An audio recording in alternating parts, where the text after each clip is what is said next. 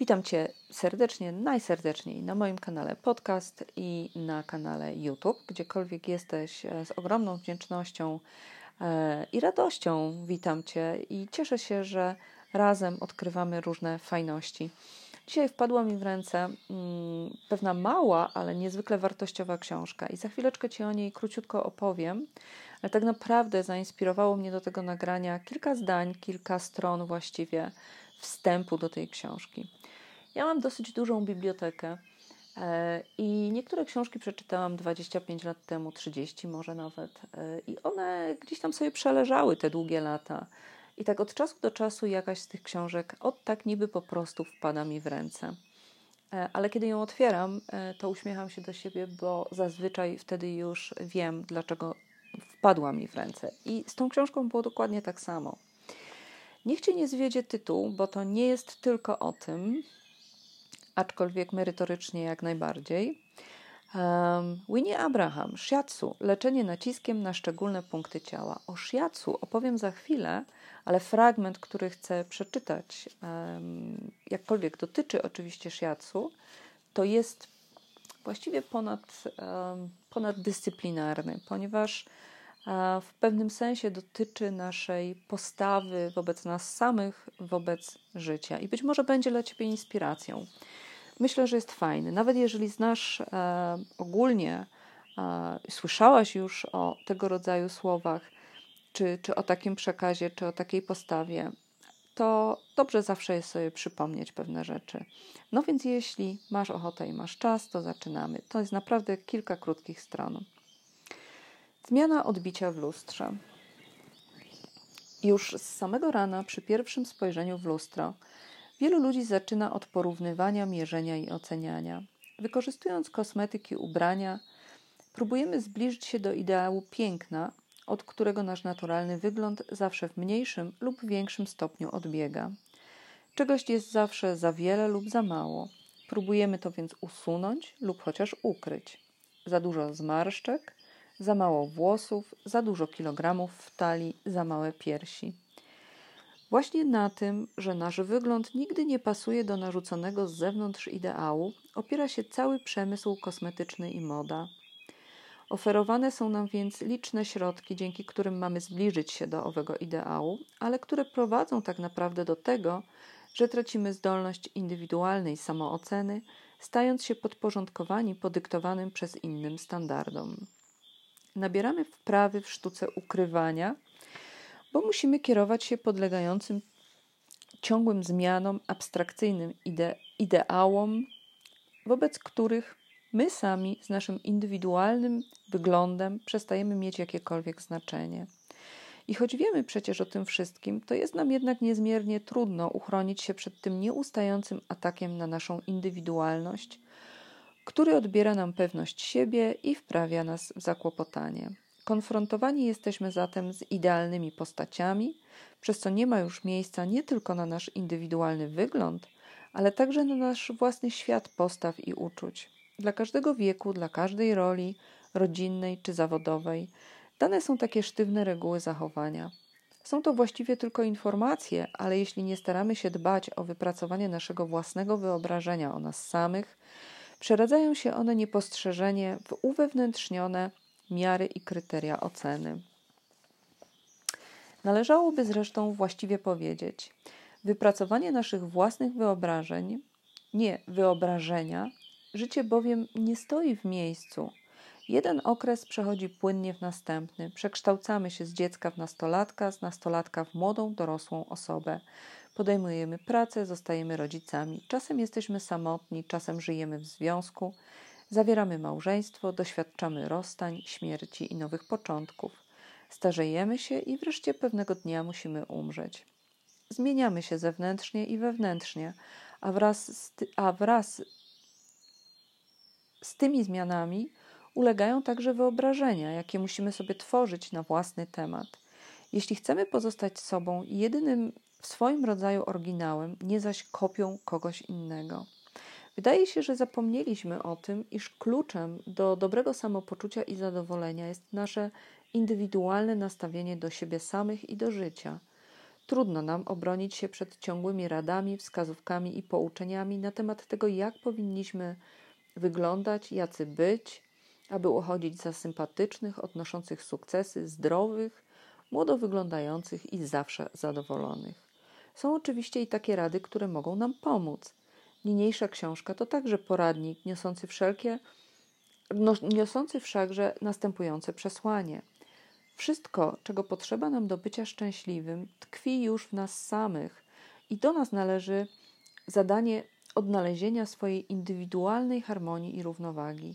Dlatego też książka ta nie oferuje jakiejś ważnej dla wszystkich recepty na osiągnięcie sukcesu, lecz tylko wskazówki, które mają nam pomóc odważyć się na konieczne zmiany w naszej postawie życiowej i w naszym zachowaniu. Praktykowanie shiatsu może stać się czymś w rodzaju lustra, w którym ujrzymy siebie z całkiem innej perspektywy.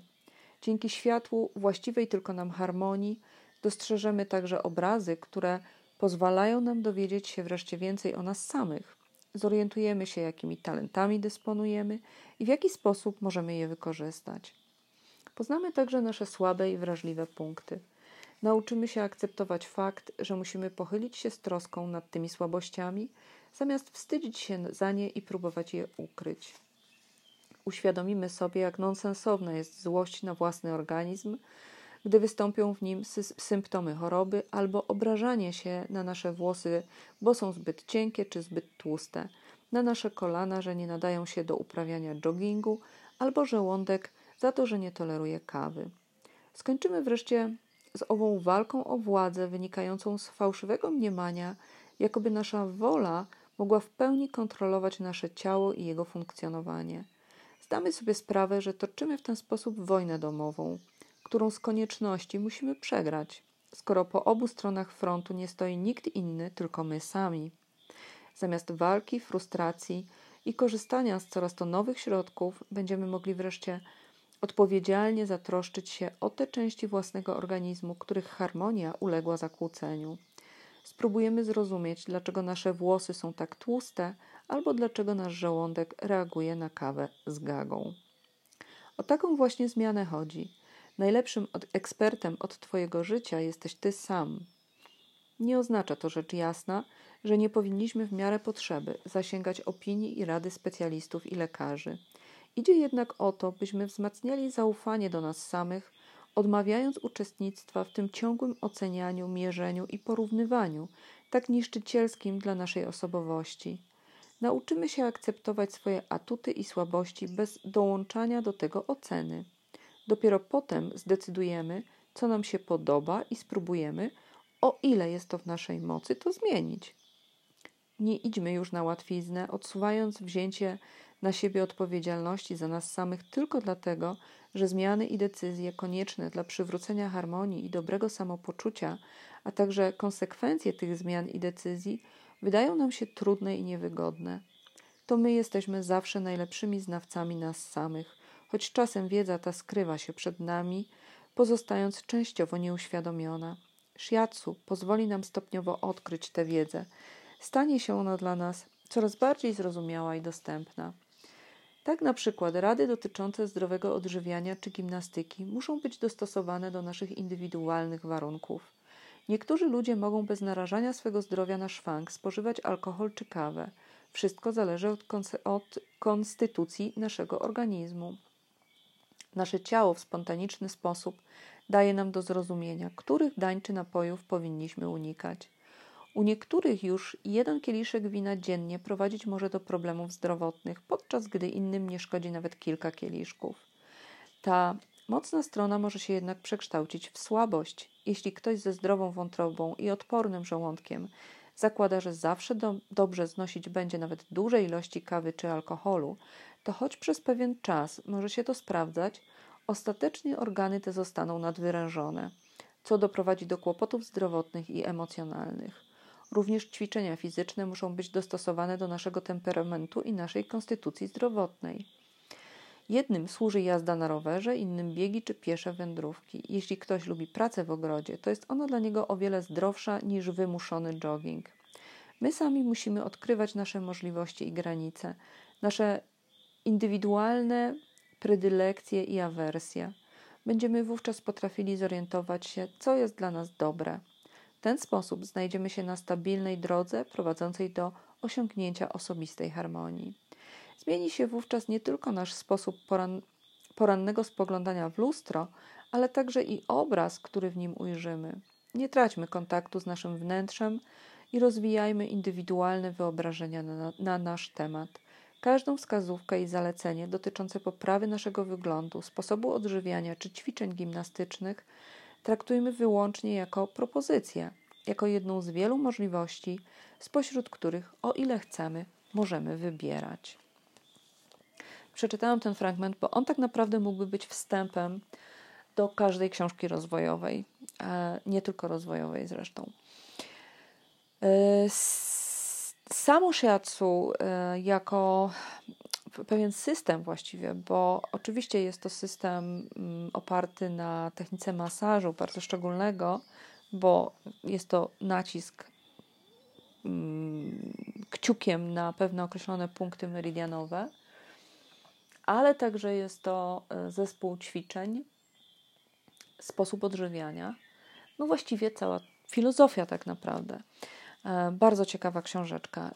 Mam nadzieję, że wstęp był inspirujący. Jeżeli czegokolwiek więcej chciałabyś się dowiedzieć o Shiatsu, to może przeczytam Ci jeszcze taki krótki fragment zamieszczony na końcu książki o samej tej technice, a Ty oczywiście możesz po tę książkę sięgnąć, czy po jakąkolwiek inną dotyczącą Shiatsu.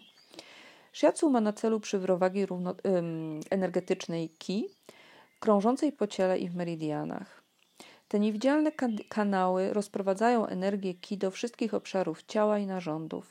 Meridiany tworzą szeroko rozgałęzioną sieć przenikającą całe ciało w głębi i na powierzchni oraz pod skórą. W pewnych miejscach zwanych cubo kanały te otwierają się, docierając na powierzchnię naszego ciała.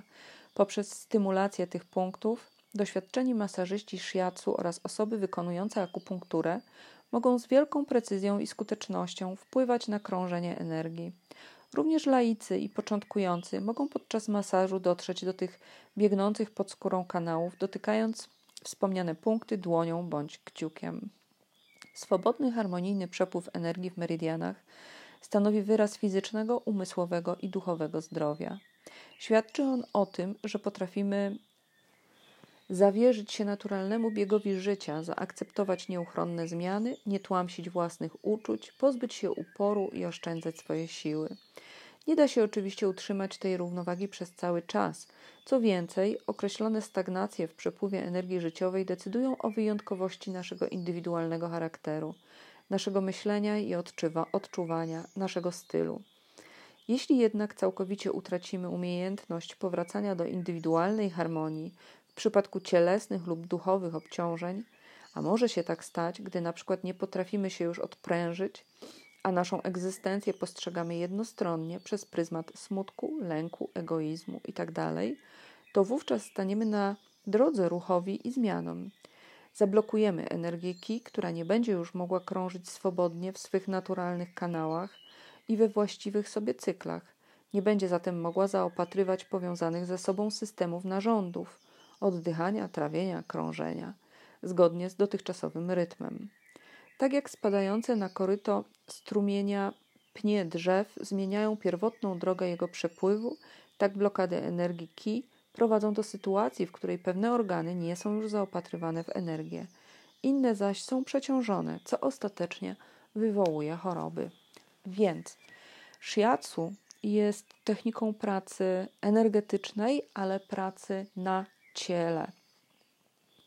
Energia ki, czasem tu akurat z języka japońskiego, w języku chińskim pewnie byłaby określana jako ki, czyli energia życiowa płynąca w nas. Możemy Shiatsu traktować jako pewne zabiegi profilaktyczne, ale możemy je traktować i tak należałoby również zrobić, jako zabiegi przywracające równowagę ciała, równowagę zdrowia, równowagę ducha, czyli już wtedy, kiedy mamy do czynienia z jakimś schorzeniem czy chorobą. Nie ma jednej cudotwórczej techniki, w związku z tym wszystko zależy od tego, w jakim stadium jest choroba i jaka ona jest. ale wówczas poszukajcie, jeżeli będziecie chcieli skorzystać, specjalisty już naprawdę wysokiej klasy, niekoniecznie osoby początkującej. Okej, to dzisiaj było o inspirującym wstępie i o shiatsu. Dziękuję Ci bardzo za Twoją obecność.